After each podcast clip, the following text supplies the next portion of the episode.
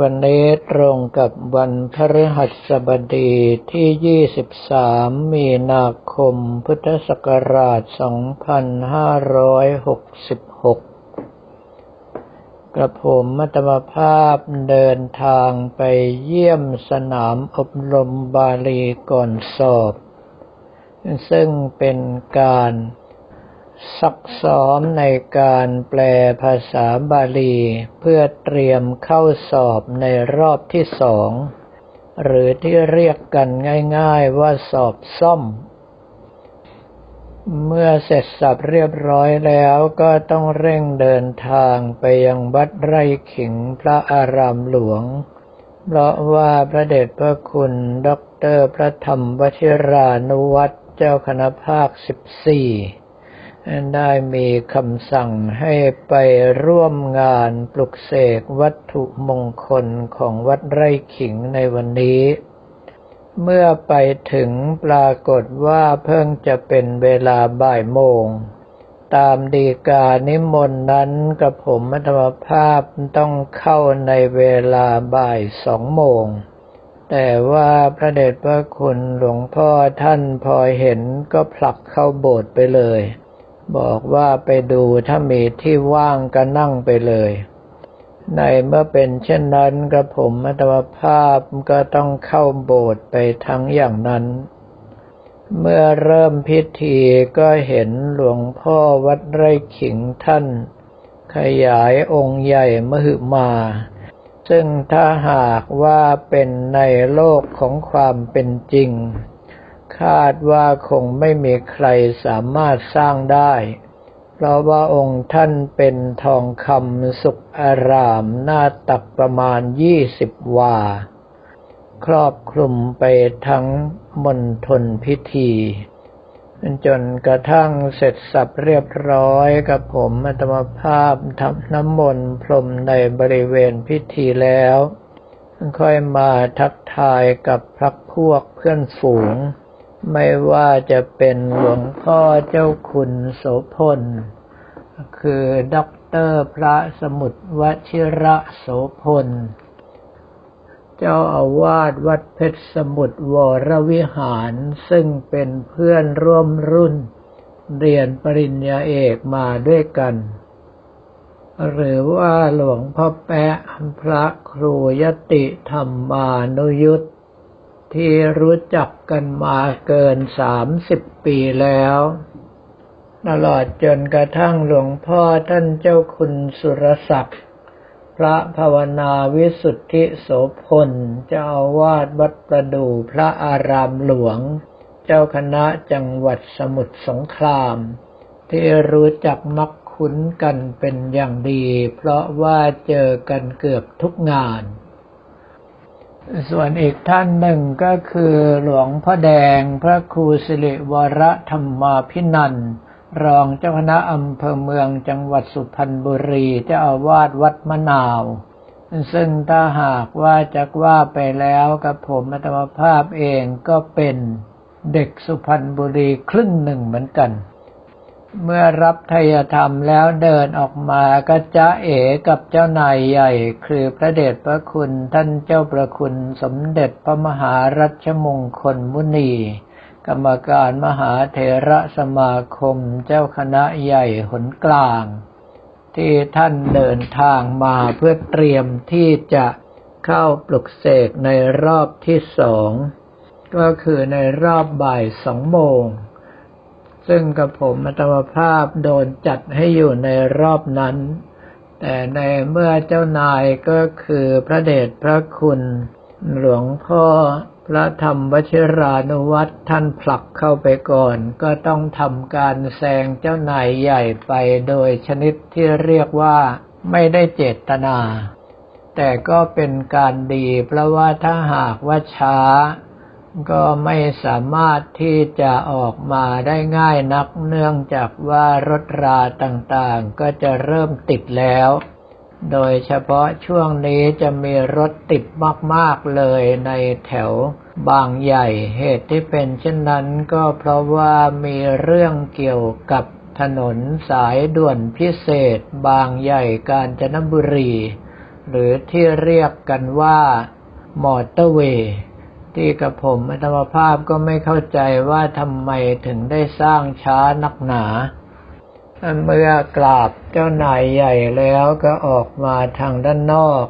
ได้กราบพระเดชพระคุณหลวงพ่อเจ้าคุณทองดำพระราชวิสุทธาภรเจ้าอาวาสวัดพระแท่นดงรังวรวิหาร รองเจ้าคณะจังหวัด กาญจนบุรี พระเดชพระคุณพระพรหมเสนาบดี กรรมการมหาเถระสมาคมเจ้าคณะภาคเจ็ดที่ทั้งสองรูปท่านมาเจริญพระพุทธมนต์ในช่วงที่ปลุกเสกรอบแรกนั่นเอง หลังจากที่กราบลาพระมหาเถระทุกรูปแล้วกับผมมัตมภาพก็เดินทางเข้าสู่ที่พัก เพราะว่ายังมีภารกิจต่อไป ก็คือจะต้องจัดหาวัตถุมงคลทั้ง 15 ชุดและหนึ่งชุดพิเศษ เพื่อที่จะมอบให้แก่ทางผู้รับเหมาก่อสร้าง พิพิธภัณฑ์วัดท่าขนุน ในการที่จะเตรียมจัดแสดงเมื่อพิพิธภัณฑ์เสร็จเรียบร้อยแล้ว คราวนี้วัตถุมงคลทั้ง 15 ชุด ซึ่งนับว่าเป็นชุดพิเศษนั้นก็เพราะว่าวัตถุมงคลชุดใหญ่ที่ตั้งใจจัดแสดงนั้นก็คือ9เครื่องรางสถานแผ่นดิน ที่บรรดานักเล่นเครื่องรางของขลังเสาะหากันนักหนา เหตุที่เป็นเช่นนั้นก็เพราะว่ามีคำโครงที่กล่าวเอาไว้ โดยเฉพาะกล่าวขานกันมาเนิ่นนานแล้ว ก็คือได้กล่าวเอาไว้เป็นโครงเป็นกรอนว่าหมากดีที่วัดหนัง ถ้าเบี้ยขลังวัดในโรง ไม้ครูคู่วัดอิน ส่วนมีดบินวัดหนองโพ พิศมรวัดพวงมาลัย คลั่งเหลือร้ายวัดตโนดหลวง ราหูคู่วัดศรีษะ แหวนอักขระวัดหนองบัว ลูกแร่ที่บางไผ่ฤทธิ์เหลือร้ายหาได้ปานก้าสิ่งล้วนเป็นมงคล ทั่วทุกคนควรค้นหา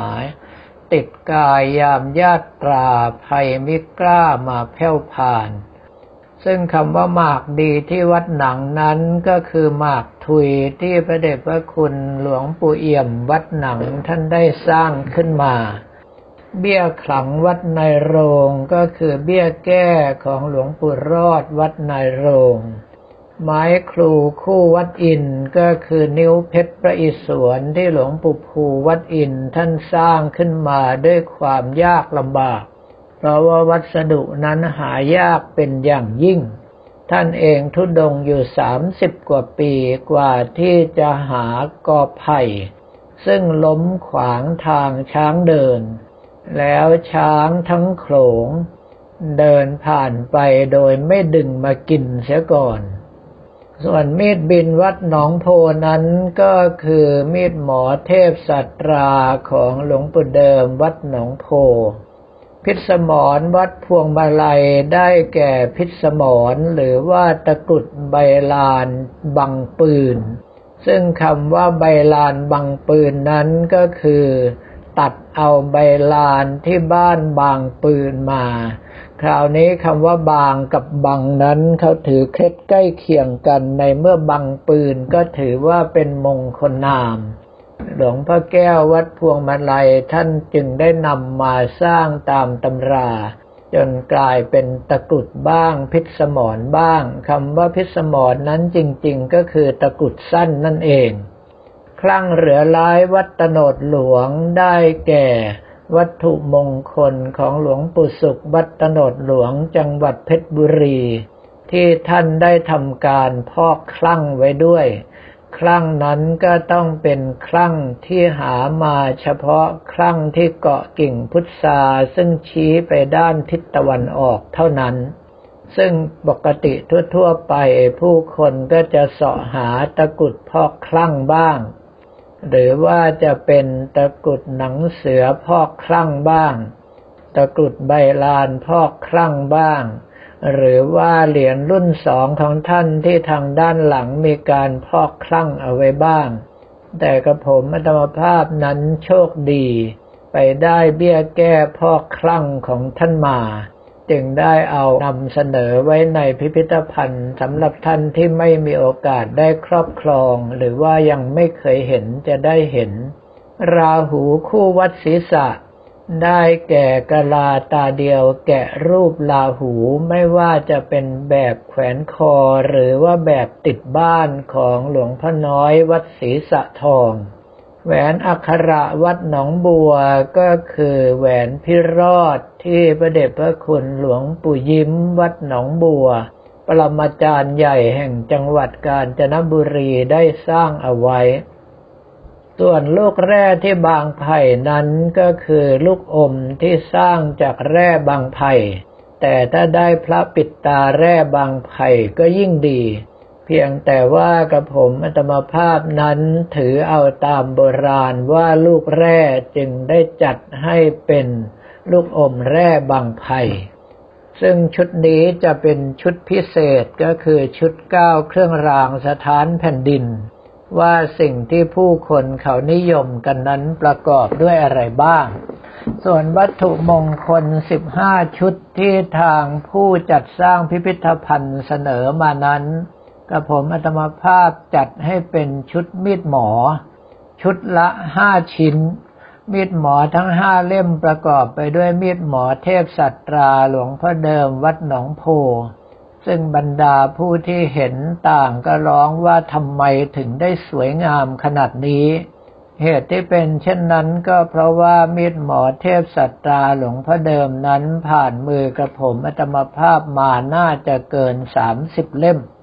ย่อมมีโอกาสที่จะคัดหาเล่มที่งดงามถูกใจเก็บเอาไว้ให้คนชมในพิพิธภัณฑ์ เล่มที่สองเป็นมีดหมอบรมครูปราบไตรภพหลวงปู่ยิ้มวัดหนองบัว ซึ่งถ้าหากว่าใครเล่นมีดหมอของสายนี้ มองปุ๊บก็จะเห็นปั๊บเลยว่าใช่แน่ เพราะว่าเนื้อโลหะนั้นไม่เหมือนใคร เล่มที่สามเป็นมีดหมอเทพศาสตรามหาปราบหลวงปู่ทองเท่าวัดเขาอ้อ ซึ่งถ้าหากว่ามีดหมอสายใต้นั้นต้องยกให้หลวงปู่ทองเท่าวัดเขาอ้อมาเป็นอันดับหนึ่ง ต่อไปก็เป็นมีดหมอเทพสัตราของหลวงพ่อรุ่งวัดหนองสีนวล ซึ่งท่านเป็นสิทธิ์รุ่นพี่ของหลวงพ่อเดิมเสียด้วยซ้ำไป เพียงแต่ว่าวัดวาอารามของท่านนั้นอยู่ลึก ไปยาก ไม่เหมือนกับวัดหนองโพที่อยู่ใกล้สถานีรถไฟ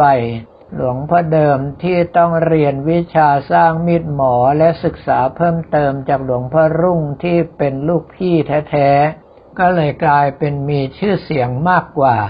เล่มสุดท้ายในชุดมีดหมอก็คือมีดหมอเทพสัตราหลวงปู่บุญวัดกลางบางแก้ว ซึ่งมีดหมอเทพสัตรารุ่นนี้กับผมอัตมภาพคาดว่าน่าจะมีส่วนผสมของเหล็กเปียก เหตุที่เป็นเช่นนั้นก็เพราะว่ามีดหมอเทพสัตราเล่มนี้ด้ามเป็นเท้าเวสวรรณแต่ใบมีดนั้นจะมีลักษณะเหมือนเปียกชื้นอยู่ตลอดเวลา แต่แปลกที่ว่าเปียกแล้วสนิมไม่ขึ้น จึงคาดว่ามีส่วนผสมพิเศษพวกเหล็กเปียกอยู่ด้วย ชุดที่สองเป็นชุดเชือกคาดเอวประกอบไปด้วยเชือกคาดเอวตะขับไฟหลวงปู่ยิ้มวัดหนองบัว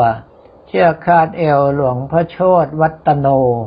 เชือกคาดเอวหลวงพ่อเชนวัดสิงห์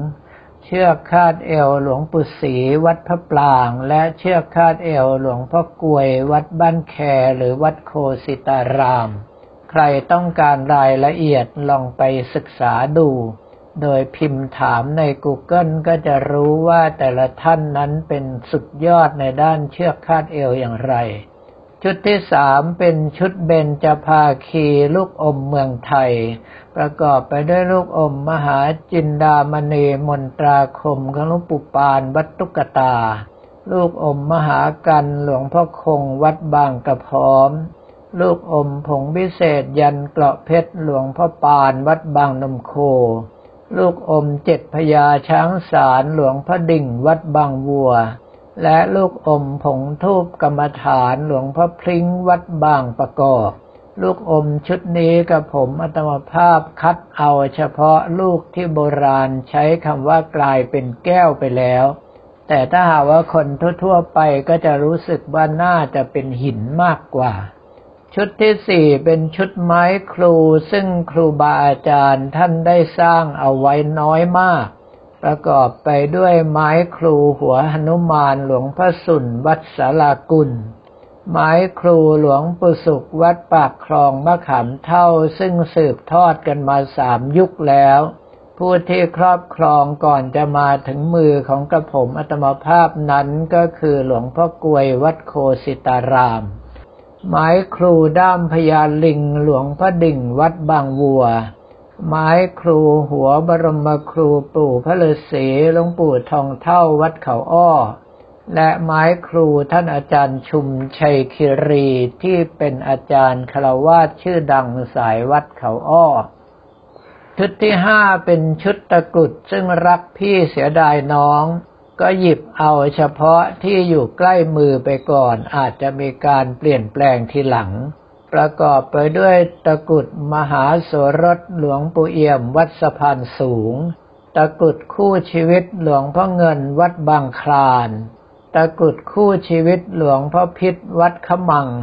ซึ่งแปลกมากว่าหลวงพ่อพิษวัดขมังนั้นท่านเป็นลูกศิษย์หลวงพ่อเงินวัดบางคลาน แต่ว่าค่านิยมในตะกุดของท่านในท้องตลาดนั้นสูงกว่าหลวงพ่อเงินวัดบางคานมาก ต่อไปก็คือตะกุดหลวงปู่ปานวัดคลองด่านหรือวัดบางเฮียและตะกุดหลวงปู่สุขวัดปากคลองมะขามเท่า ตอนนี้กำลังรักพี่เสียดายน้องว่าจะเอาตะกุดมยราบสะกดทับกับตะกุดของหลวงพ่อคงวัดบางกระพร้อมมาสับเปลี่ยนองค์ไหนดี แต่ตอนนี้ก็ว่ากันตามนี้ไปก่อน ชุดที่หกเป็นชุดมหาสเสน่ห์ก็คือชุดประหลัดขิดประกอบไปด้วยหลวงพ่อเหลือวัดสาวชะโงก หลวงพ่ออีวัดสัตหีบ หลวงพ่อฟักวัดนิคมประชาสรรหลวงพ่อกวยวัดโคสิตาราม ซึ่งกระผมเลือกเอาประหลัดขิกหัวหมวกทหารที่หายากมากมาลงเอาไว้ให้คนดู ดอกสุดท้ายเป็นประหลัดขิกหลวงพ่อสนิทวัดลำบัวลอยที่ท่านโด่งดังทางสายมหาสเสน่ห์โดยเฉพาะสาริกาของท่าน ชุดที่เจ็ดเป็นชุดเสือแกะประกอบไปด้วยเสือหลวงพ่อปานวัดคลองด่านหรือวัดบางเฮียเสือหลวงพ่อนกวัดสังกสีเสือหลวงพ่อคงวัดวังสัพพรสเสือหลวงปู่ยิ้มวัดหนองบัว เสือหลวงพ่อพัววัดบางเดือน ซึ่งความจริงยังมีเสือของครูบาอาจารย์ชื่อดังอีกหลายท่าน แต่ว่าตอนนี้นำเอาห้าองค์นี้ขึ้นเอาไว้ก่อน ถ้าหากว่ามีการเปลี่ยนแปลงก็อาจจะมีการสับเปลี่ยนชุดอื่นๆไป ชุดต่อไปเป็นชุดลิงหรือหนุมานประกอบไปด้วยหนุมานหลวงพ่อสุนวัดสาลากุลลิงหลวงพ่อดิ่งวัดบางวัว องค์คดหลวงพ่อปานวัดบางกระสอบ ลิงหลวงปู่บุญวัดกลางบางแก้ว หรือหนุมานอาสา แล้วก็ลิงแกะจากหินสบู่หลวงปู่จ้อยวัดบางช้างเหนือ ชุดที่เก้าเป็นชุดสิงได้แก่สิงหลวงปู่รอดวัดบางน้ำวน สิงหลวงพ่อเดิมวัดหนองโพสิงหลวงพ่อเฮงวัดเขาดิน สิงตาพลอยหลวงพ่อหอมวัดชากหมาก และสิงคอยาวหลวงพ่อกวยวัดโคสิตาราม ชุดที่สิบเป็นชุดแหวนพิรอดประกอบไปด้วยแหวนพิรอดหลวงปู่ยิ้มวัดหนองบัว หลวงปู่ม่วงวัดบ้านทวน หลวงพ่อเฮงวัดเขาดิน หลวงพ่อรุ่นวัดอัมพวัน และที่หายากสุดๆ แทบจะนับเป็นอันดับหนึ่งในวงการแหวนพิรอดก็คือ แหวนพิรอดหัวพระปิดตาพ่อปู่หมอน้อยจังหวัดอ่างทอง ซึ่งพ่อปู่หมอน้อยนั้นท่านเป็นฆราวาสถึงเวลาสร้างแหวนพิรอดแล้วก็โยนใส่เตาไฟ ถ้าหากว่าข้ามคืนไปแล้วไม่ไหม้ถึงจะใช้ได้ เวลาจะมอบให้คนอื่น พ่อปู่หมอน้อยที่ลอยเรืออยู่ ก็ใช้วิธีโยนไปให้คนที่อยู่บนฝั่ง ซึ่งต้องยกนิ้วชี้รอไว้ แหวนพิรอดจะวิ่งไปสวมนิ้วให้เอง หลังจากนั้นเป็นชุดพระปิดตาลอยองค์ ประกอบไปด้วยพระปิดตาพิมพ์ปั้นหลวงพระแก้ววัดเครือวัน พระปิดตาไม้โพนิพพานหลวงปู่รอดวัดโคนอน พระปิดตางาแกะหลวงปู่เอี่ยมวัดหนัง พระปิดตาไม้โพนิพพานหลวงปู่บุญวัดกลางบางแก้ว และพระปิดตางาช้างกำจัดหลวงปู่ทองเท่าวัดเขาอ้อ ชุดที่สิบสองเป็นชุดพิรอดแขนประกอบไปด้วยหลวงปู่ยิ้มวัดหนองบัว หลวงปู่ม่วงวัดบ้านทวน หลวงพ่อจาดวัดบางกระเบา หลวงพ่อเฮงวัดเขาดิน และหลวงพ่อกวยวัดโคสิตาราม แล้วก็มาถึงชุดที่ทุกคนอยากเห็นเป็นนักหนาคือชุดเบี้ยแก้ ประกอบไปด้วยหลวงปู่รอดวัดในโรง หลวงปู่บุญวัดกลางบางแก้ว หลวงปู่เพิ่มวัดกลางบางแก้ว หลวงพ่อพักวัดโบสถ์และหลวงพ่อคำวัดโพปั้มที่เขาถือกันว่าเป็นเบญจภาคีเบี้ยแก้เมืองไทย ชุดที่สิบสี่เป็นชุดเสื้อยัน ประกอบไปด้วยหลวงปู่ทอง วัดราชโยธา หลวงพ่อจาดวัดบางกระเบา หลวงพ่อจง วัดหน้าต่างนอก หลวงพ่อกลั่น วัดพญาตและหลวงพ่อกุล วัดพระนอน ชุดสุดท้ายที่กำลังรออยู่ก็คือชุดราหู ซึ่งกับผมอัตมภาพจัดเตรียมไว้แล้ว แต่ไม่รู้ว่าพระราหูทั้งห้าองค์นั้นท่านนึกอย่างไรอันตรธานไปต่อหน้าต่อตา ก็คงจะต้องรอจนกว่าท่านจะปรากฏขึ้นมาอีก ประกอบไปด้วยราหูกาลาตาเดียวหลวงพ่อน้อยวัดศรีสะทอง ซึ่งถือว่าเป็นอันดับหนึ่งของประเทศไทย หลวงพ่อปิ่นวัดศรีสะทองที่เป็นลูกศิษย์เอกหลวงพ่อน้อยวัดศรีสะทอง ครูบานันตาวัดทุ่งมั่นใต้ที่ถือว่าเป็นกาลาราหูหรือกบกินเดือนอันดับหนึ่งของภาคเหนือหรือล้านนา ของครูบาอโนชาวัดปงสนุกที่เป็นครูบาอาจารย์ของครูบานันตาแท้ๆ แต่ชื่อเสียงสู้ลูกศิษย์ไม่ได้เหมือนกัน แล้วก็เป็นกาลาลาหูของทางภาคอีสานคือยาท่านสวนวัดนาอุดม ตอนนี้ก็ได้แต่รอว่าเมื่อไรท่านจะปรากฏตัวมา จึงไม่ได้ส่งเอาไว้ให้กับทางเจ้าหน้าที่จนครบขาดเพียงชุดสุดท้ายชุดเดียว ได้แต่รออยู่ว่าเมื่อไรที่จะมาครบถ้วนกันเสียที ทั้งๆทที่ก็ถ่ายรูปลงทะเบียนอะไรไว้เรียบร้อยแล้ว แต่ท่านบทจะไปก็ไปบทจะมาก็มา บางทีงอนอะไรก็ไม่รู้หายไปทีเป็นเดือนๆก็มี